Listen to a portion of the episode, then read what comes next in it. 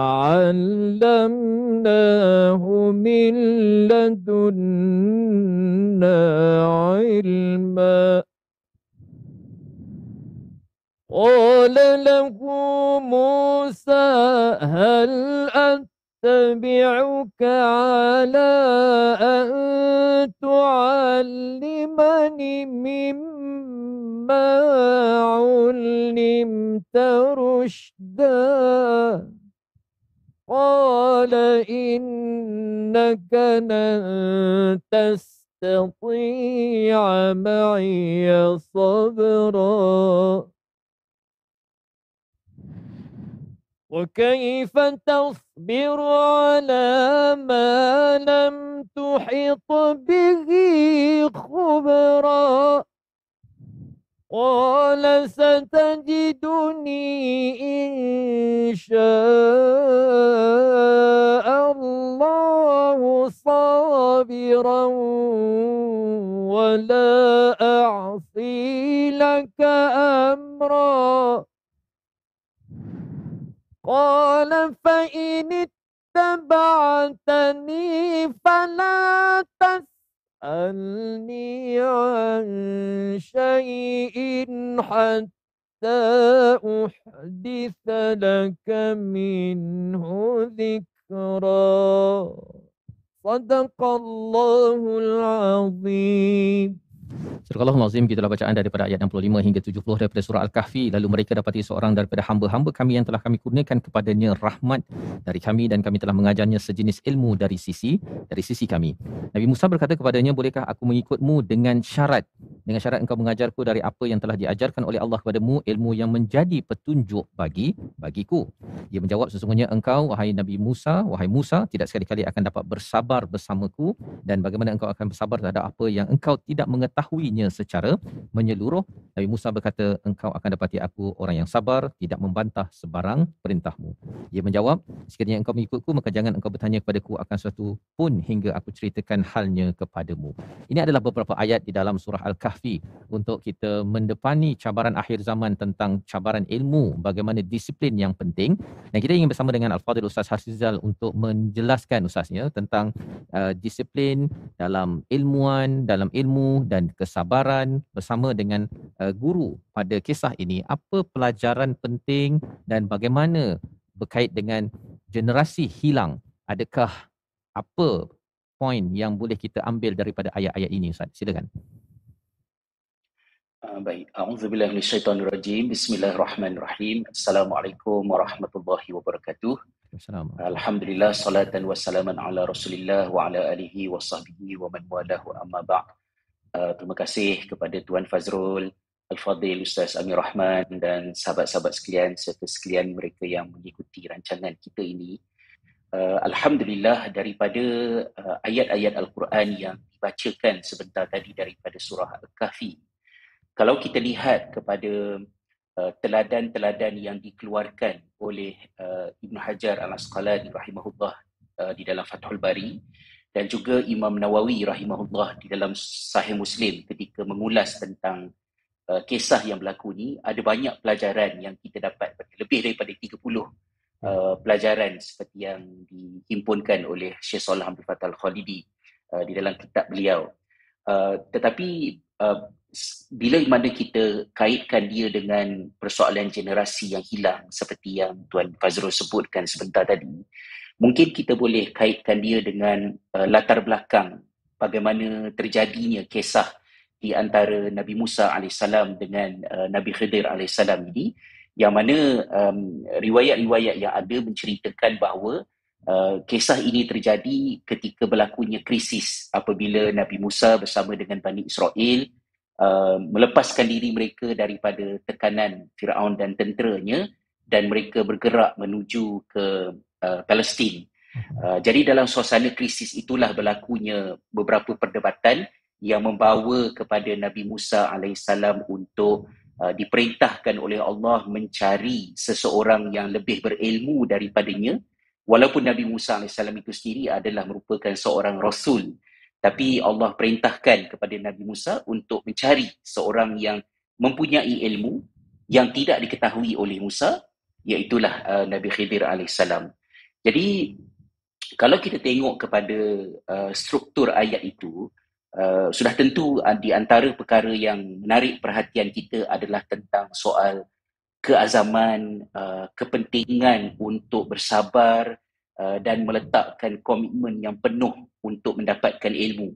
Terutamanya apabila ilmu itu diungkapkan uh, oleh Nabi Musa AS seperti yang dirakamkan oleh Allah sebagai rushda maknanya ilmu yang sifatnya adalah untuk menjadi petunjuk dalam kehidupan.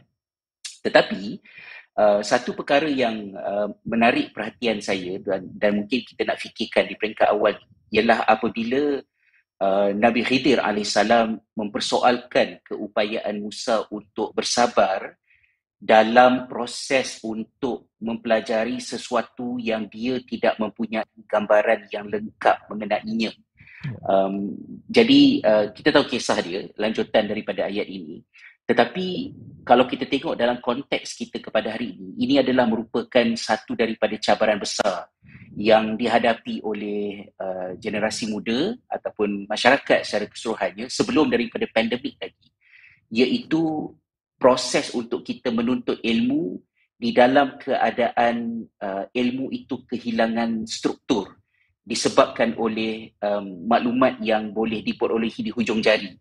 Um, saya maksudkan begitu, uh, kalau dulu-dulu bila kita belajar agama secara formal, uh, kita akan mempelajarinya orang kata satu peringkat ke satu peringkat daripada satu subjek ke satu subjek.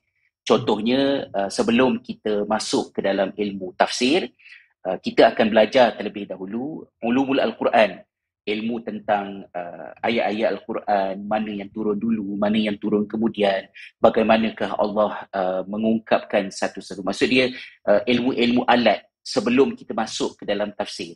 Uh, begitu juga bila kita nak belajar fiqah, kita belajar usul fiqh dulu, kita kenal tentang dalil-dalil, bagaimana dalil itu nak difahami, baru kita masuk kepada proses untuk untuk mendapatkan hukum ni tadi. Jadi proses tersebut Uh, kita tolak ke tepilah uh, pengalaman Nabi Musa AS bersama dengan Khidir dalam konteks mereka. Tapi bagi kita, cara menuntut ilmu secara formal seperti itu adalah satu proses yang agak panjang dan mungkin boleh jadi agak menjemukan uh, ya bagi bagi sesetengah orang. Tetapi bila apa saja yang kita nak tahu, kita boleh cari dekat internet, kita boleh Google dan kita dapat maklumat. Kita mungkin dapat maklumat berdasarkan apa yang kita mahu tahu. Tetapi kita tak dapat maklumat yang kita perlu tahu. Dan akibat daripadanya bila kita tahu satu-satu ilmu tetapi kita tak dapat melihat secara keseluruhan dia ini akan menyebabkan uh, pengetahuan kita itu disebutkan sebagai fragmented knowledge.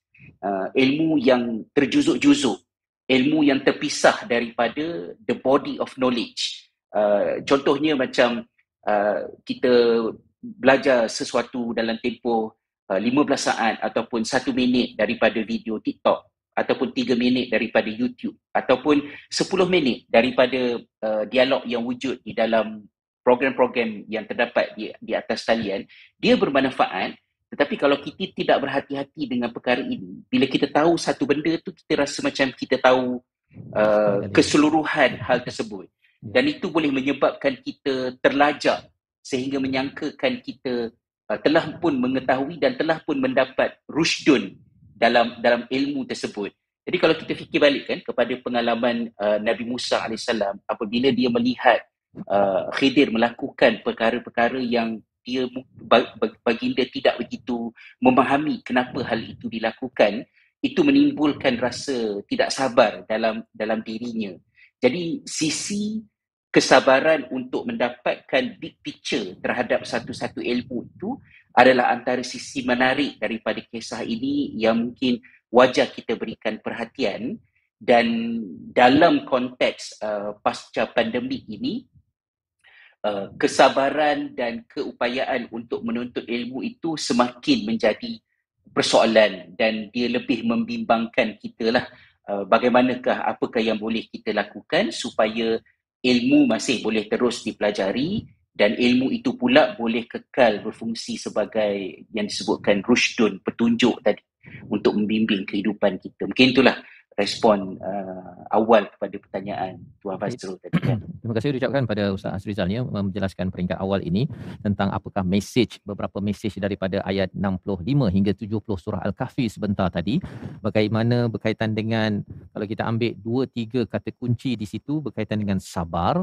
dan juga berkaitan dengan gambaran luas big picture ya sebentar tadi. Dengan sabar itu boleh memahami sesuatu yang big picture uh, gambaran luas jika tidak dia mungkin pegang-pegang pegang sentuh-sentuh saja dia rasa bahawa dia sentuh apa ustaz ya sentuh ekor tu dah rasa macam gajah dah kan? Tapi dia tak nampak gajah kan? Dia pegang rasanya gajah ni keras kot disebabkan dia pegang dia punya bukan sekadar belalai kalau belalai tu lembut kan? Dia pegang dia punya uh, apa istilahnya tanduk ataupun uh, dia punya gading dia itu hmm. tadi. Jadi di sini memang uh, benar bahawa apabila memahami memahami uh, ilmu itu secara berjuzuk-juzuk fragmented knowledge sebentar tadi adalah amat bahaya. Jadi uh, Ustaz, kalau boleh Ustaz um, um, jelaskan lagi, terutama zaman uh, pandemik ini. Ya, pandemik ini bila uh, PDPR, anak-anak ini belajar di rumah ya kita tahu bahawa sebenarnya bila berjumpa dengan jumpa dengan cikgu ini uh, kita bolehlah ustaz ya uh, tengok reaksi mukanya tengok uh, gerak uh, badannya. Tetapi bila di online ini ha kalau macam sekarang ni apa yang nampak depan kamera saja yang tangan kat bawah tengah check WhatsApp dan sebagainya itu tak dapat.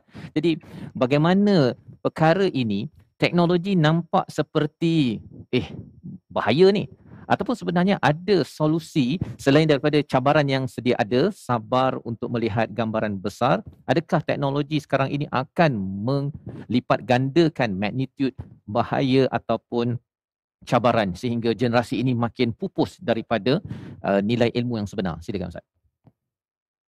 Ya. Uh, istilah generasi yang hilang tu asalnya dia timbul um, daripada bila dia dikaitkan dengan pandemik ini ia adalah ekoran daripada laporan yang dikeluarkan oleh UNICEF pada November tahun lepas 2020 kan yang menjelaskan tentang uh, kondisi uh, anak-anak di zaman pandemik apabila mereka bila disebutkan sebagai lost generation ni generasi yang hilang ni uh, mereka ini kehilangan punca berada dalam keadaan keliru Uh, terputus uh, rutin yang selama ini berfungsi untuk membentuk mereka. Um, itu itu itu asalnya bagaimana generasi yang hilang itu timbul dan dikaitkan dengan pandemik ni tadi. Ini adalah salah satu daripada peringatan yang harus mengingatkan kepada kita bahawa apabila kita memindahkan pembelajaran daripada bilik darjah uh, ke dalam talian, dia bukanlah semata-mata kita kata daripada kita baca buku bercetak, kita baca versi digital, e-book, PDF contohnya. Dia tidak semudah itu kerana uh, dia membabitkan strategi yang berbeza dan kita tidak boleh um, orang kata pindahkan saja jadual sekolah biasa ke dalam talian. So kalau sekolah biasa mula pukul tujuh setengah pagi contohnya sampai satu setengah tengah hari, macam itulah juga kita buat dekat atas talian. Ia tidak harus macam tu. Sebab kalau kita bicarakan daripada perspektif pendidikan sedikit kan, salah satu daripada cabaran besar yang dihadapi dalam pembelajaran uh, dalam talian ni ialah apabila cikgu nak memperkenalkan topik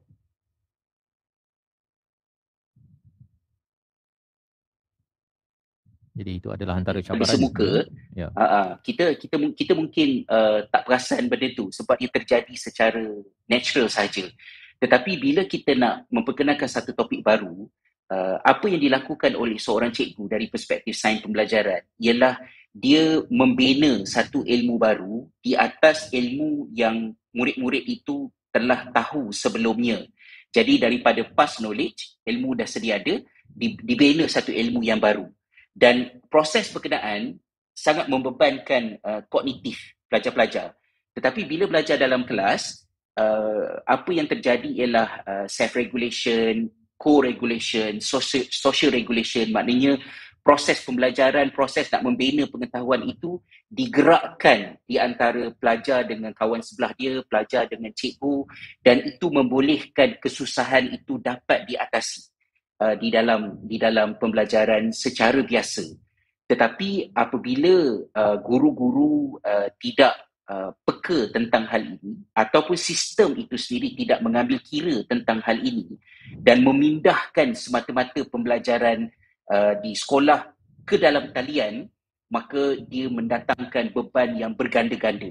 So beban yang berganda-ganda ni kalau kita ingat balik pada kisah uh, Nabi Musa AS dalam proses dia menuntut ilmu dengan Nabi Khidir AS ni tadi um, mungkin kita boleh um, ingatkan tentang kesabaran tadi kan. Uh, kita kena kuatkan keazaman bersabar uh, tetapi uh, dia tidak semudah itu kerana Nabi Musa AS kemampuan uh, baginda untuk bersabar boleh kita tinjau daripada kuatnya uh, tujuan uh, Nabi Musa AS nak belajar dan objektif yang didatangkan daripada Nabi Musa AS sendiri iaitu apabila Nabi Musa mengatakan bahawa aku adalah orang yang paling berilmu yang sepatutnya kamu ikut nasihat aku. Ini kata-kata Nabi Musa kepada uh, Bani Israel. Kemudian Allah um, uh, menyanggah sedikit kenyataan Nabi Musa SAW itu dan mengingatkan kepada Musa supaya teruskan lagi mencari ilmu kerana ada sesuatu lagi yang Allah ajar kepada Khidir yang kamu tidak tahu dan apa yang kamu tahu yang juga Khidir tidak tahu, kita tahu di dalam uh, hadis menceritakan tentang hal tersebut, maka tujuan yang besar yang dipercayai oleh Musa dan Musa nak melakukan perjalanan menuntut ilmu itu adalah berasaskan kepada uh, motivasi yang terbit daripada objektif dirinya sendiri, maka itu boleh membina kesabaran. Tetapi Uh, dalam konteks uh, sistem pendidikan kita pada masa sekarang ini uh, dan ini telah pun diteliti uh, sebelum daripada era pandemik lagi apa yang menyebabkan motivasi para pelajar tidak begitu menggalakkan di sekolah-sekolah kita ialah apabila uh, anak-anak kita ni mereka tidak mempunyai sebab yang kuat kenapa mereka perlu pergi ke sekolah. Apa sebenarnya yang yang mereka nak nak capai? Kerana sistem kita adalah sistem yang sifatnya uh, ini adalah subjek yang telah kami sediakan, ini adalah kurikulum yang telah kami tentukan. Sila datang ke sekolah, belajar, ingat, faham, hafal dan gunakan dalam kehidupan. Tapi keperluan pelajar, keinginan mereka sendiri uh, tidak begitu diberi perhatian. Bayangkanlah kalau pelajar kata, Um, saya rasa lagi banyak duit saya boleh dapat kalau saya jadi YouTuber daripada saya jadi doktor, engineer, jadi angkasawan macam yang tipikal dibayangkan oleh budak-budak sekolah. Tapi sistem kat sekolah meremehkannya, uh, tak mempedulikannya dan menganggap itu sebagai satu impian yang tidak relevan. Maka kesannya kita tahu sebelum daripada pandemik lagi, lebih daripada 60,000 pelajar ponting sekolah uh, setiap hari dan kita sebagai uh, penyelidik sebagai pendidik kita faham bahawa senario pelajar uh, ponting sekolah masalah salah laku adalah akibat daripada pelajar tidak dapat merasakan pembelajaran di sekolah itu sebagai sesuatu yang meaningful, sesuatu yang bermakna kepada mereka. Tapi sistem itu still boleh jalan sebab kita ada sekolah, kita ada bangunan, kita ada kelas yang boleh mengurung pelajar, kita ada pagar, kita ada Pak Gad, kita ada undang-undang. Tapi bila berlaku pandemik, semua benda tu dah tak ada.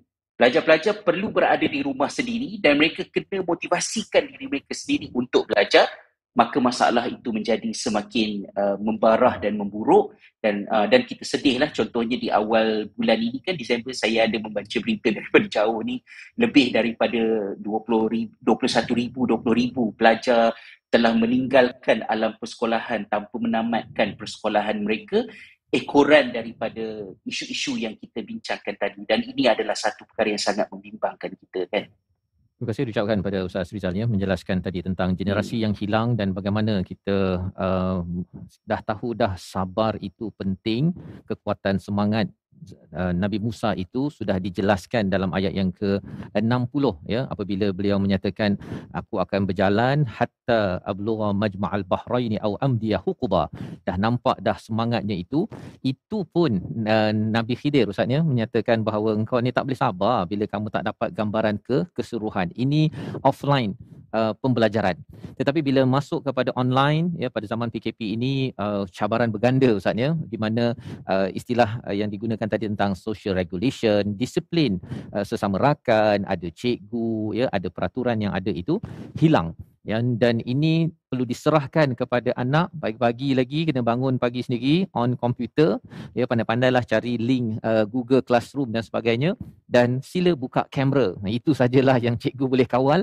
Ya selain daripada itu belum lagi ada kemahiran yang buat video. Dia macam bergerak-gerak ustaz ya. Rupa-rupanya si anak itu tidak ada di depan di depan uh, laptop ataupun komputer tersebut. Jadi ini cabaran uh, sebenarnya dan kita sudah pun 2 tahun sekitar 2 tahun uh, berhadapan dengan perkara ini mungkin uh, di sini Ustaz Hazrizal ya. Uh, kita nak me, kalau melihat kepada perkara ini uh, kita berada dalam keadaan yang uh, bahaya sebenarnya kan? Kerana kita akan berhadapan dengan pelajar tadi kalau 20000 itu adalah yang tak sekolah mungkin bertambah lagi dan mereka ini uh, satu yang tak sekolah mungkin masih belajar tak belajar.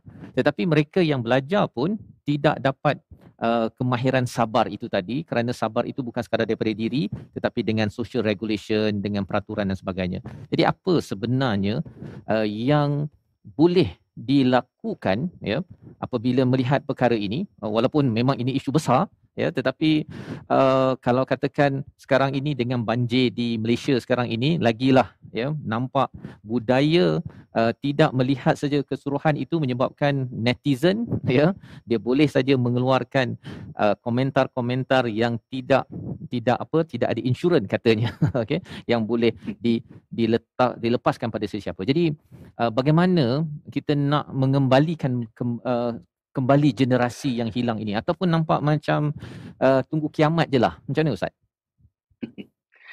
Uh, betul ya. Maknanya saya rasa ujian besar lah kepada kita ni ialah untuk kekal optimis terus melihat adanya peluang dan hmm. harapan untuk sesuatu yang baik terjadi. Uh, dan saya sebut macam tu supaya kita siap-siap dalam kepala kita ingat bahawa dia bukan satu benda yang mudah. Mungkin easier said than done lah. Maknanya cakap lagi sedang daripada buat kan. Yeah. Uh, tetapi setelah dua tahun pandemik ni berlalu, uh, penyelidikan-penyelidikan yang dibuat dalam bidang uh, sains pembelajaran memperlihatkan bahawa faktor yang menjadi enabler, yang menjadi kepada pemboleh jadi kepada berlakunya pembelajaran ini ialah uh, hubungan yang baik di antara guru dengan pelajar. Maksudnya uh, apa yang boleh membantu pelajar untuk mengatasi masalah uh, talian lemah, uh, kandungan pembelajaran yang tidak bersimpati kepada keadaan pelajar-pelajar ni tadi um, dan juga masalah tekanan dekat rumah ibu bapa uh, exhausted ya, uh, burn out parents kan benda-benda yang macam tu semua ialah bila mana wujudnya hubungan yang baik di antara uh, guru dengan para pelajar. Hmm. Dan ini kita boleh ambil teladan daripada sirah Nabi sallallahu alaihi wasallam. Kita tengok misalnya di dalam sepotong hadis yang uh, sangat suka saya gunakan selalu bila bercakap tentang uh, pedagogi Nabi sallallahu alaihi wasallam ialah kisah yang berlaku di antara baginda dengan Malik bin Al-Huwairith dan sekumpulan anak muda radhiyallahu anhum ajmain. Bila mereka belajar dengan uh, Rasulullah sallallahu alaihi wasallam sebelum Malik bin Al-Huwairith menceritakan pengalaman pembelajaran mereka dengan baginda beliau telah mengungkapkan uh, karakter Rasulullah SAW sebagai seorang guru apabila Malik bin Al-Huwaris mengatakan bahawa wakana Nabi wakana Nabi sallallahu alaihi wasallam rahiman rafiqan. Uh, dan Nabi sallallahu alaihi wasallam itu adalah merupakan seorang yang compassionate, seorang yang penyayang dan rafiqan, seorang yang um, memudahkan pembelajaran itu untuk berlaku. Jadi uh, deskripsi yang dikemukakan oleh Malik bin Al-Huwaris itu sangat penting. Dan kita nampak rahiman rafiqan itu macam mana dia terjadi apabila anak-anak muda ini selepas 20 malam mereka bersama dengan baginda SAW, uh, mereka macam kehilangan fokus dan mereka teringatkan keluarga.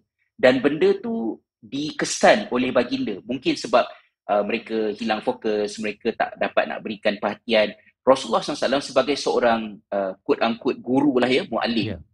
Rasulullah tidak mengabaikan benda tu. Baginda macam uh, teruskan juga, habiskan juga silibus. Tak, baginda telah memberhentikan pembelajaran dan Rasulullah bertanya, um, apa yang kamu fikirkan tentang keluarga kamu?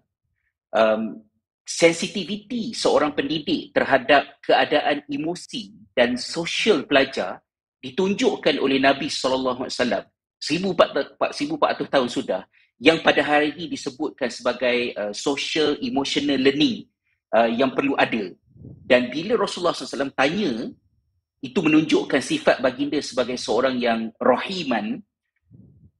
Dia menimbulkan kepercayaan uh, di di antara murid dengan cikgu sehingga murid-murid ni cerita kepada baginda siapa yang mereka rindukan di kalangan keluarga. Kata Malik bin Al-Waris uh, fa akhbarnahu. Kami pun cerita kepada Nabi SAW sebab murid tak akan cerita kepada cikgu kecuali dia percaya cikgu tu kan.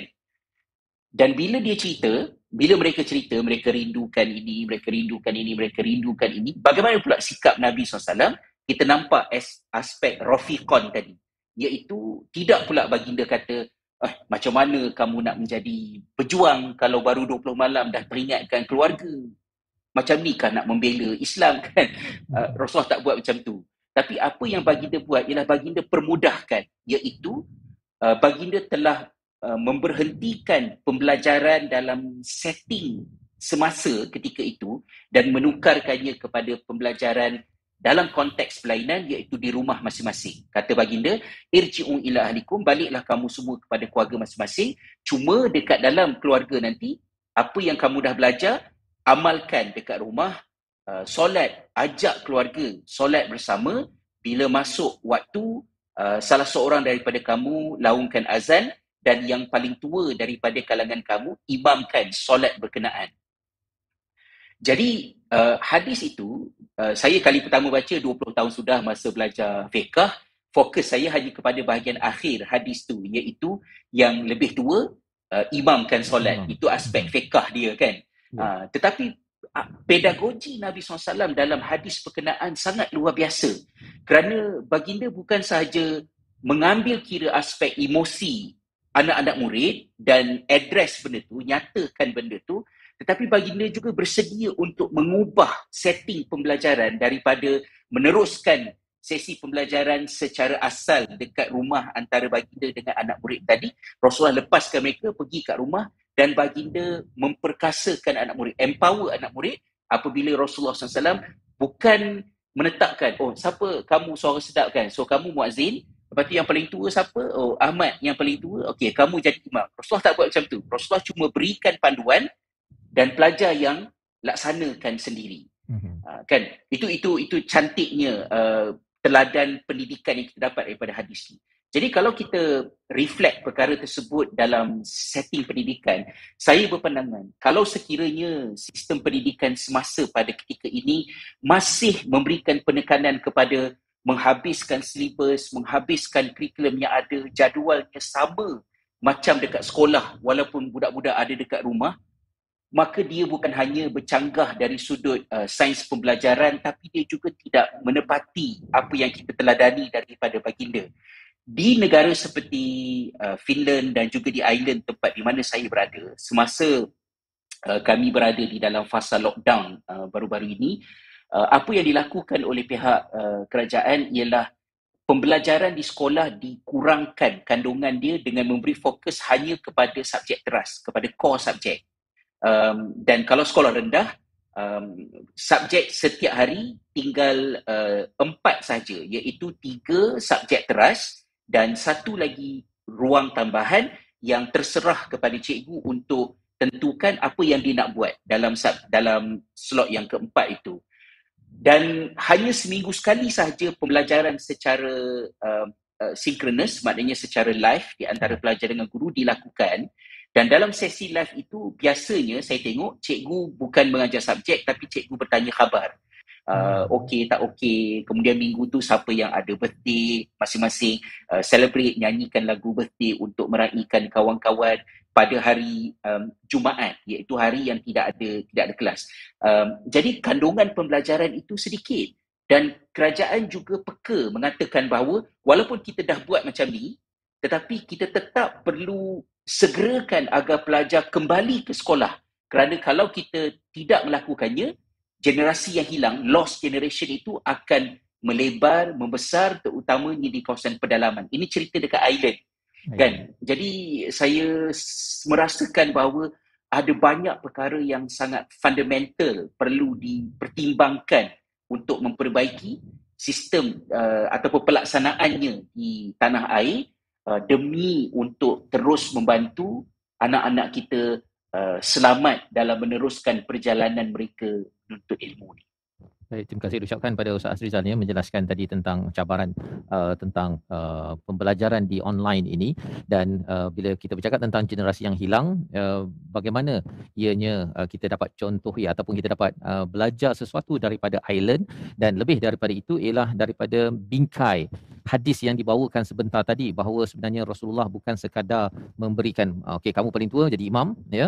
Uh, kalau dia buat begitu sahaja maka panduan itu tidak menjadi bingkai yang menjadi cara berfikir kepada pelajar dan akhirnya mungkin pelajar tidak boleh berfikir dan ini perkara-perkara pelbagai sudut ya kalau kita cakap tentang uh, rahiman rafiqa sebentar tadi itu kita melihat nabi offline ya dan bagaimana sayang di peringkat internet telah ditunjukkan contohnya oleh Island sebentar tadi tapi kita ingin berbincang lagi selepas ini. Kita berehat sebentar dalam wacana Quran bongkar solusi Quran bina ekosistem Islam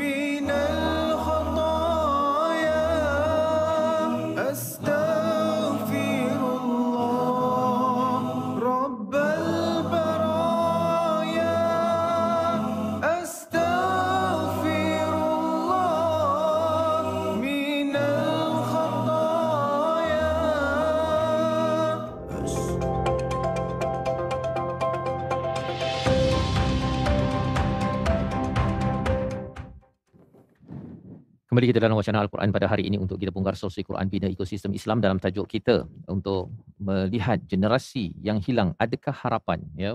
Tajuk-tajuk yang penting kita fahami dalam konteks pendidikan di mana perlunya kita sabar dan melihat secara keseluruhan tetapi itu adalah cabaran dalam pendidikan ilmu itu sendiri.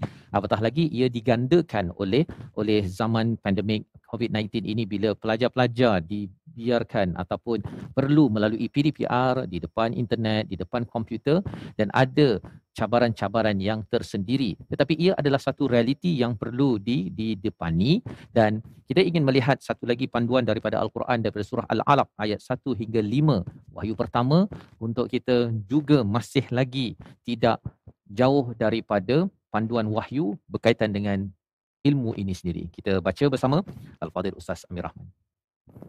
أعوذ بالله من الشيطان بسم الله الرحمن الرحيم. اقرأ باسم ربك الذي خلق. خلق الإنسان من علق. اقرأ وربك الأكرم الذي علم بالقلم علم الإنسان ما لم يعلم. صدق الله العظيم. Surah Allah Nazim ayat 1 hingga 5 daripada surah Al-Alaq. Bacalah dengan menyebut nama Tuhanmu yang menciptakan. Dia telah menciptakan manusia daripada segumpal darah. Bacalah dan Tuhan mulah yang maha pemurah yang mengajar manusia dengan perantaran kalam. Dia mengajar kepada manusia apa yang tidak di, diketahuinya. Jadi ini adalah salah satu daripada ayat wahyu pertama. Ya kita ingin kita masih lagi bersama dengan Ustaz Hasrizal daripada Nas Island untuk sama-sama kita melihat kepada wahyu yang pertama ini.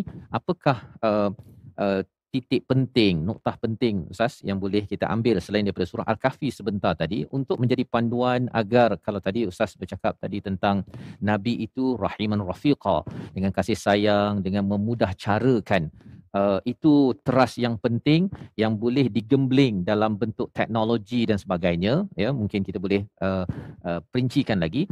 Apa noktah penting daripada ayat 1 hingga 5 ini agar tidak tersasar dunia pendidikan sehingga ada generasi yang hilang. Silakan. InsyaAllah.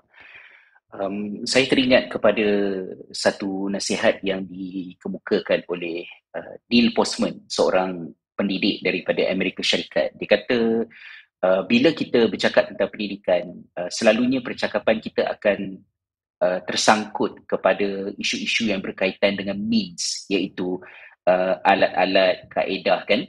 Uh, tetapi kita jarang membicarakannya di peringkat uh, why dia, kenapa, tujuan hmm. besar, kenapa pendidikan itu asalnya diperlukan dan kita nak ada dalam kehidupan kita. Dan saya rasa walaupun dalam suasana PDPR pada sekarang ini, kita kehilangan sekolah, kita kehilangan banyak peralatan, tapi kita tidak pernah kehilangan why, uh, kenapa asalnya uh, kita perlu kepada pendidikan dan itu adalah sesuatu yang sangat dekat dengan mesej penting dalam uh, surah Al-Alaq ayat yang uh, diturunkan sebagai permulaan kepada kenabian nabi dan rasul yang terakhir bagi umat manusia ini bagi Nabi sallallahu alaihi wasallam iaitu dalam ayat uh, yang dibacakan oleh Al-Fadhil Ustaz sebentar tadi.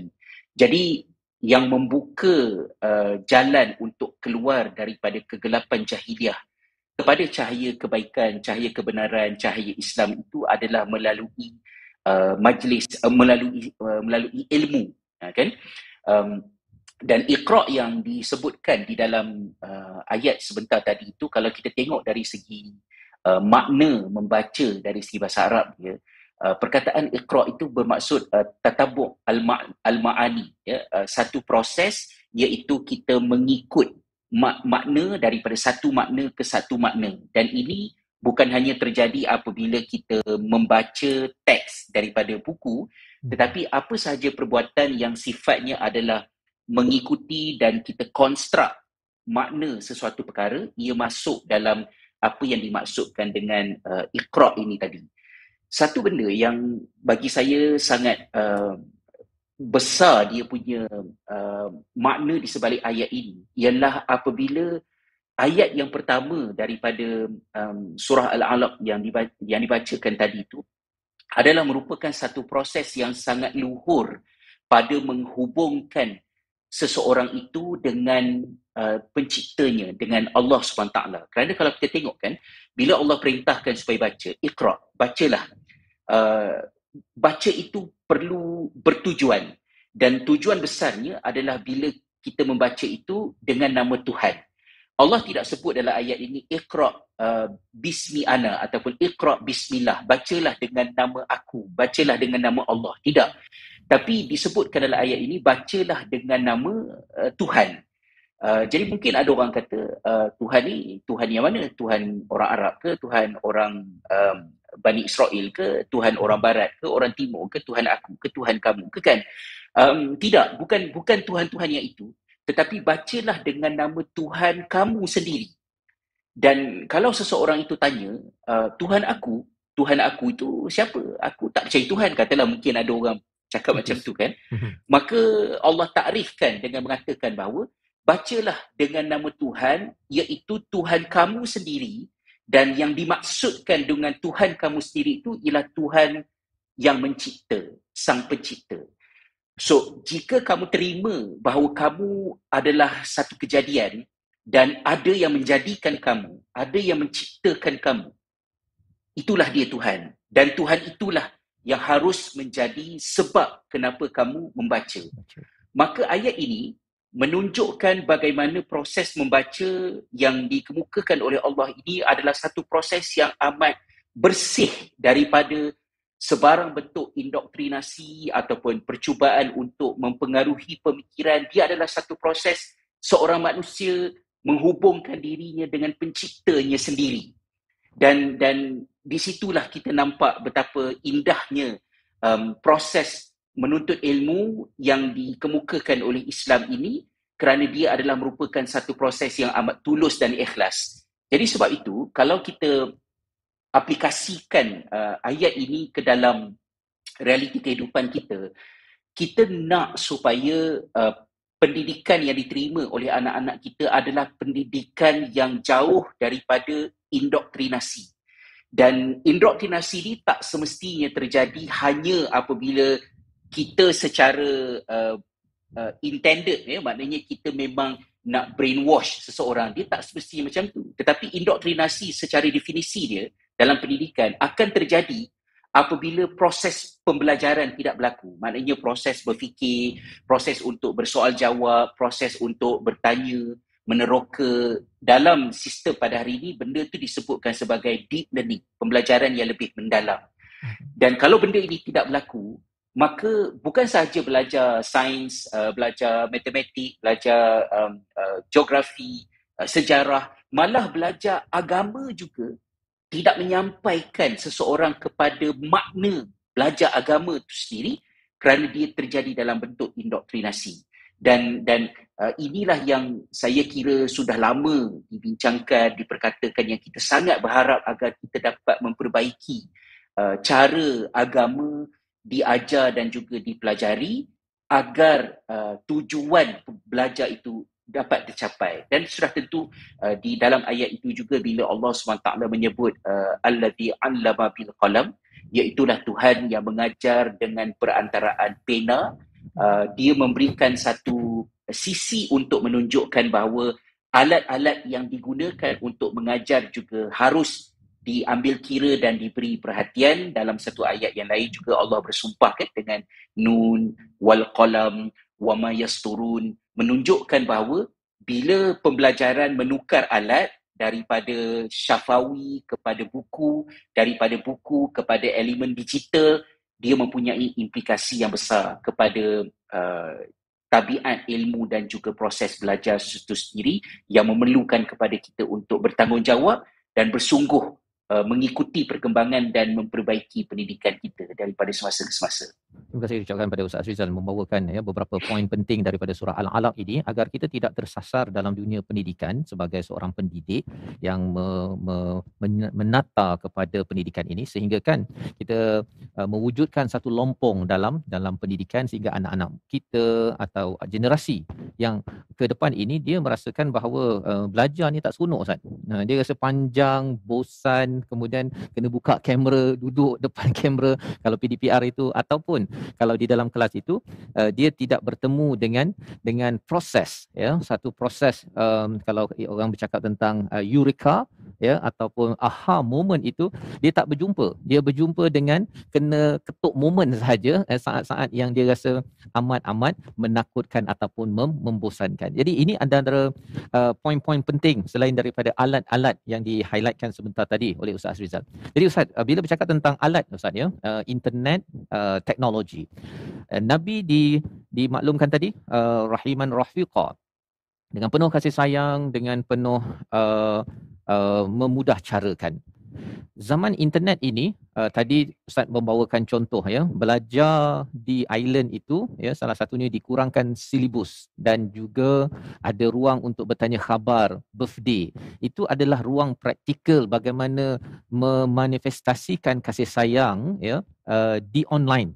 Um, adakah perkara itu uh, sesuatu yang uh, komprehensif? Apa lagi untuk memastikan kita dapat uh, berinovasi mencapai standard seorang guru yang rahiman rafiqa dalam PDPR yang berdasarkan pengalaman pembelajaran ustaz bersama teknologi di di Finland? Mungkin boleh bagikan tambahan lagi tips untuk kita laksanakan.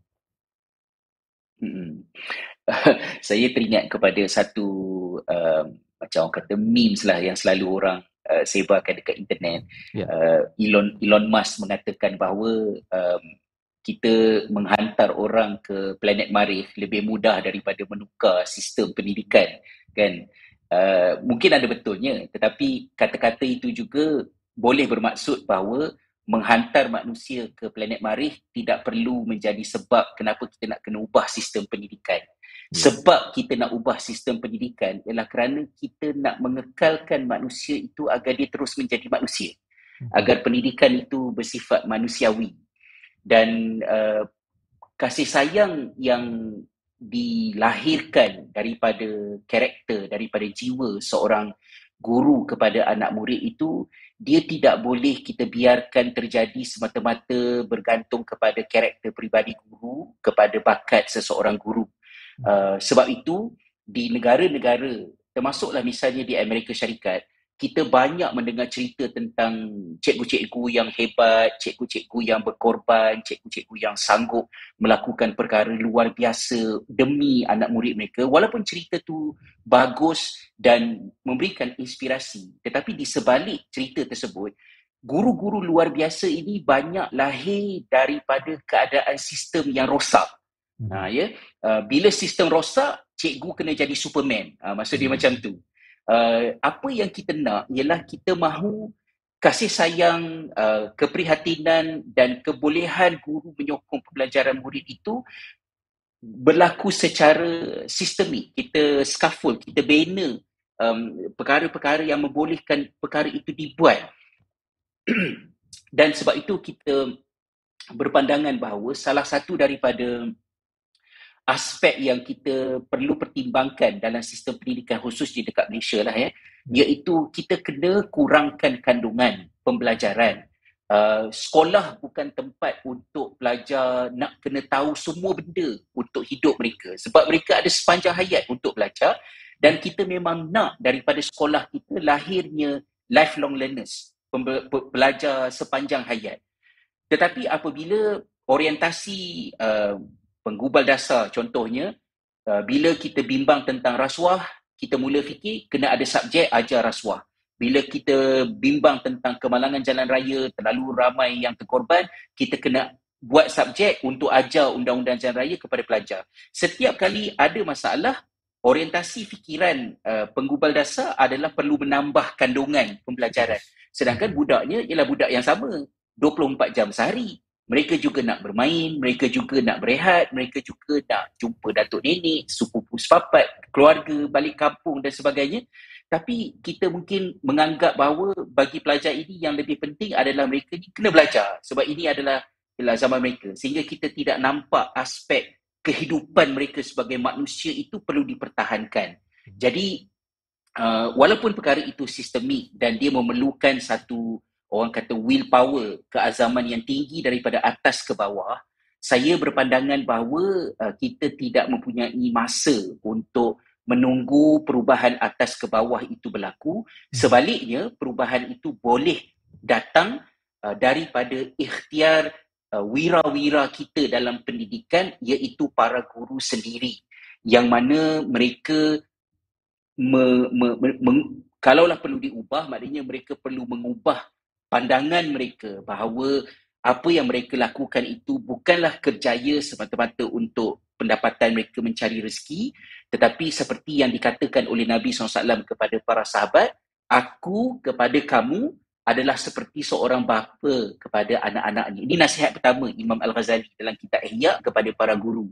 Dan kenapa Rasulullah SAW sebut macam tu? Sebab lepas baginda kata aku kepada kamu seperti bapa kepada anak, Rasulullah memberi panduan bagaimana kaedah nak beristinja kan? Jangan buang air besar air kecil menghadap kiblat uh, jangan membersihkan uh, najis dengan menggunakan uh, bangkai haiwan tulang ataupun benda-benda yang macam tu.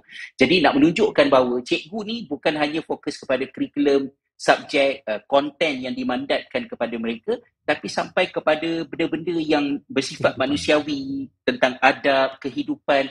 Itu juga um, diperlukan uh, untuk diajar. Jadi tapi cik, mungkin cikgu kata kami banyak banyak kerja, kami ada banyak benda tu. Saya sangat-sangat memahami tentang hal tersebut. Insya-Allah kita semua faham. Yang mampu saya katakan bahawa bagilah gaji macam mana pun dia tak sepadan dengan uh, sumbangan dan peranan seorang guru yang mampu kita sebutkan seperti mana juga yang Imam Al-Ghazali sebut dalam lapan nasihat kepada guru itu bahawa Allah menjanjikan yang terbaik untuk guru iaitulah balasan balasan syurga di sisi Allah Subhanahu Wa Taala. Moga itulah jadi motivasi besar untuk kita mainkan peranan tanpa menunggu perubahan-perubahan yang berbentuk sistem dan juga top bottom ni tadi. Terima kasih diucapkan pada Ustaz Rizal ya. Eh, bagaimana kita melihat kepada cabaran ya generasi yang hilang disebabkan oleh uh, sistem pendidikan itu sendiri yang mungkin hilang dari segi uh, ruhnya Ustaz ya yang diambil daripada sabar melihat secara menyeluruh dan ada elemen kasih sayang sebentar tadi. Uh, tetapi ianya bukan sekadar menunggu kepada pihak atasan sahaja uh, boleh dilakukan oleh para guru tetapi ada cabaran yang tersendiri. Itu kemahiran-kemahiran.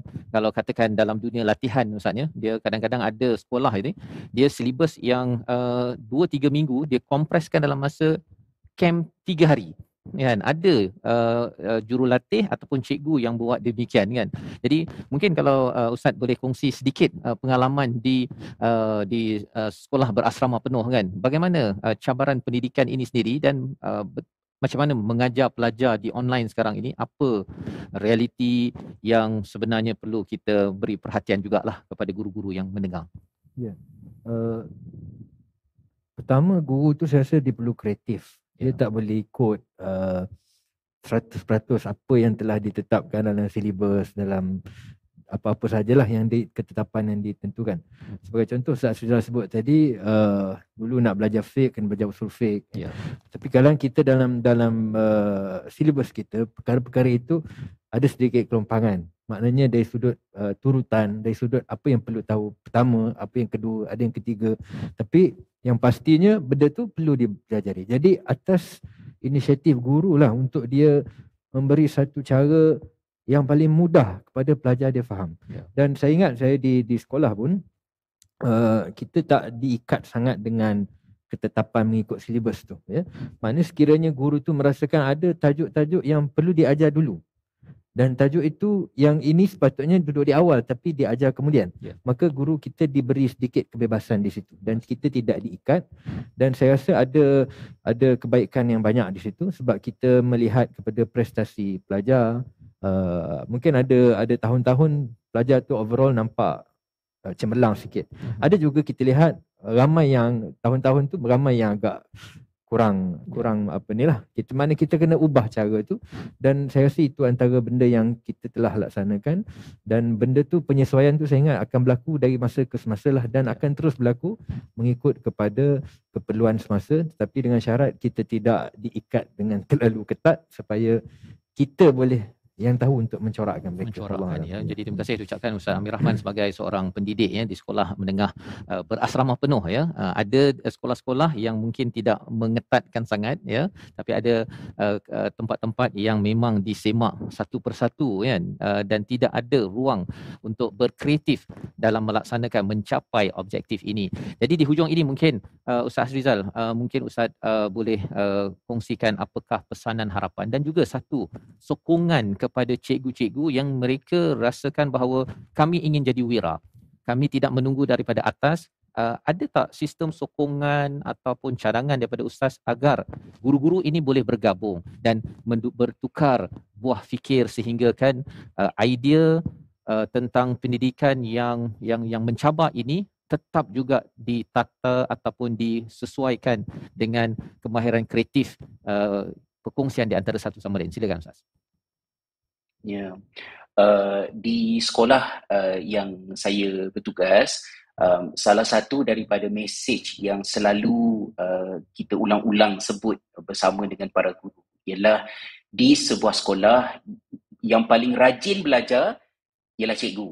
Ha, ya, maknanya uh, cikgu adalah yang paling committed dari segi terus menambah ilmu dan menambah kemahiran dia uh, bukan sahaja demi untuk murid-murid meneladani dan mencontohi uh, teladan berkenaan tapi itu adalah apa yang sangat akan membantu para guru untuk terus meningkat daripada semasa ke semasa.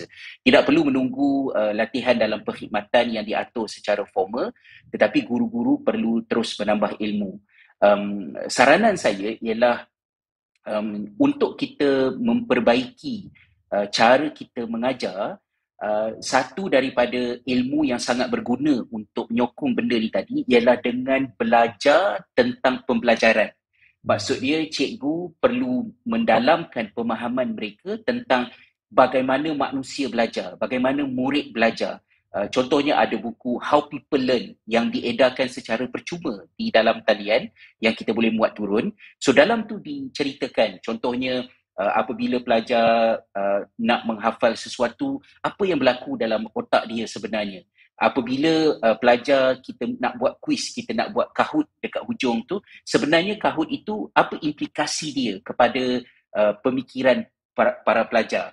Jadi kalau 20 tahun sudah, 30 tahun sudah, uh, ilmu-ilmu yang nak memperkasakan guru selalunya terfokus kepada ilmu memantapkan cara mengajar tetapi di dunia um, sains pembelajaran pada hari ini di negara-negara seperti di Finland yang saya pernah berada sebelum ini dan sekarang ini di Ireland cara untuk meningkatkan kualiti guru adalah dengan menambahkan pemahaman guru tentang bagaimana manusia belajar. Jadi cikgu menyesuaikan cara dia mengajar dengan pembelajaran murid dan bukannya murid kena belajar ikut cara cikgu. Hmm. Jadi basically mungkin dalam mesej mudahnya ialah daripada pihak yang teratas sehinggalah guru sekolah uh, kerani, kaki tangan sokongan dekat sekolah, ibu bapa dan kita semua bila kita anggap diri kita berada dalam sistem pendidikan, kita harus ingat VIP dalam sistem itu adalah anak-anak ini. Kita semua wujud dalam sistem ini adalah kerana nak menyokong pembelajaran mereka dan itu adalah hak mereka. Kita tidak mahu uh, learning poverty ya, kemiskinan pembelajaran yang diungkapkan oleh uh, UNICEF itu uh, berlarutan. Uh, kemiskinan pembelajaran merujuk kepada apabila kanak-kanak pada usia 10 tahun masih tidak dapat membaca, menulis uh, dan mengira dan saya kira di dalam suasana pandemik pada masa ini uh, ia bukan terjadi hanya di negara miskin, negara mundur tetapi di sebuah negara yang uh, tersilap percaturan dalam pendidikan fenomena ini juga boleh menimpa dan kita harap uh, guru-guru, ibu bapa dan semua pihak terus bersinergi untuk membenting anak-anak kita daripada jatuh ke lembah yang amat berbahaya untuk kesemasaan dan masa hadapan masyarakat negara dan ummah seluruhnya insya-Allah. InsyaAllah. Terima kasih diucapkan pada Ustaz Rizal. Ya. Uh, nasihat yang penting berkaitan dengan bukan sekadar uh, cara mengajar Ustaz. Ya. Itu satu perkara. Uh, satu, apa yang nak diajar. Itu memang standard lah sebagai seorang guru. Ya. Tetapi apa cara mengajar tetapi dilangkau ataupun dinaik tarafkan lagi tentang memahami proses pembelajaran.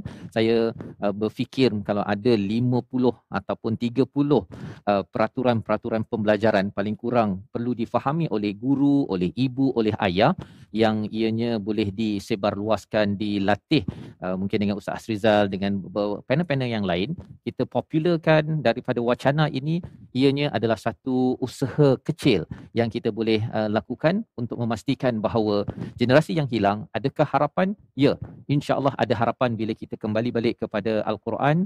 Kita melihat pada hadis rupa-rupanya panduannya bukanlah kerana cabaran teknologi tetapi kita kembali balik kepada rahiman rafiqa dan kembali balik kepada ayat-ayat yang menerangkan ciri keilmuan pembelajaran yang sebenarnya. Jadi terima kasih diucapkan pada Ustaz Hasrizal. Di hujung ini kita berdoa pada Allah Subhanahu taala agar Allah memimpin kepada guru-guru yang ada, ibu ayah yang ada agar generasi yang hilang itu jangan sampai ia melebar tetapi ia perlu diselesaikan ataupun diuruskan dengan cara yang terbaik.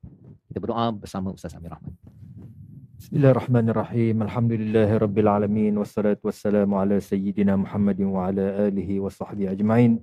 ربنا أنفعنا بما علمتنا ربنا علمنا الذي ينفعنا ربنا فقهنا وفقه أهلنا وقرابات لنا في ديننا مع أهل القطر أنثى وذكر. ربنا وفقنا وفقهم لما ترتضي قولا وفعلا كرما وارزق الكل حلالا دائما وأخلا أتقياء العلماء نحظى بالخير ونكفى كل شر. وصلى الله وسلم وبارك على سيدنا محمد. والحمد لله رب العالمين. Amin ya rabbal alamin. Terima kasih ucapkan pada Ustaz Amir Rahman dan sekali lagi bersama dengan Ustaz Hasrizal yang berada di Nas Island. Terus uh, kami mengharapkan uh, uh, Ustaz Hasrizal dapat berkongsi lagi pada masa akan datang kerana kita yakin bahawa uh, pendidikan ini adalah satu sistem perlukan uh, ianya diurus dengan kefahaman yang sistemik dan kalaupun ianya uh, tidak dibuat secara vertikal di peringkat uh, pemimpin atasan sampai ke bawah. Kita juga ada strategi untuk melebar di peringkat guru-guru agar bila ada percaturan yang baik berteraskan pada panduan-panduan ini pada suatu hari nanti yang kita tidak tahu bila. Uh, pada waktu itu guru-guru yang sudah pun ya sudah pun bersedia. Kalau sebelum ini berfikir aras tinggi tapi selepas ini emosi aras tinggi dengan kasih sayang dengan memudah cara orang lain itu juga yang menyebabkan sistem ini akan berubah dan kita dapat melihat sesuatu hasil yang manfaatnya besar kepada dunia ini insya-Allah. Terima kasih diucapkan dan kita bersama lagi kita bertemu dalam wacana Al-Quran pada sesi akan datang untuk terus kita bongkar sosial Quran bina ekosistem Islam. Astaghfirullah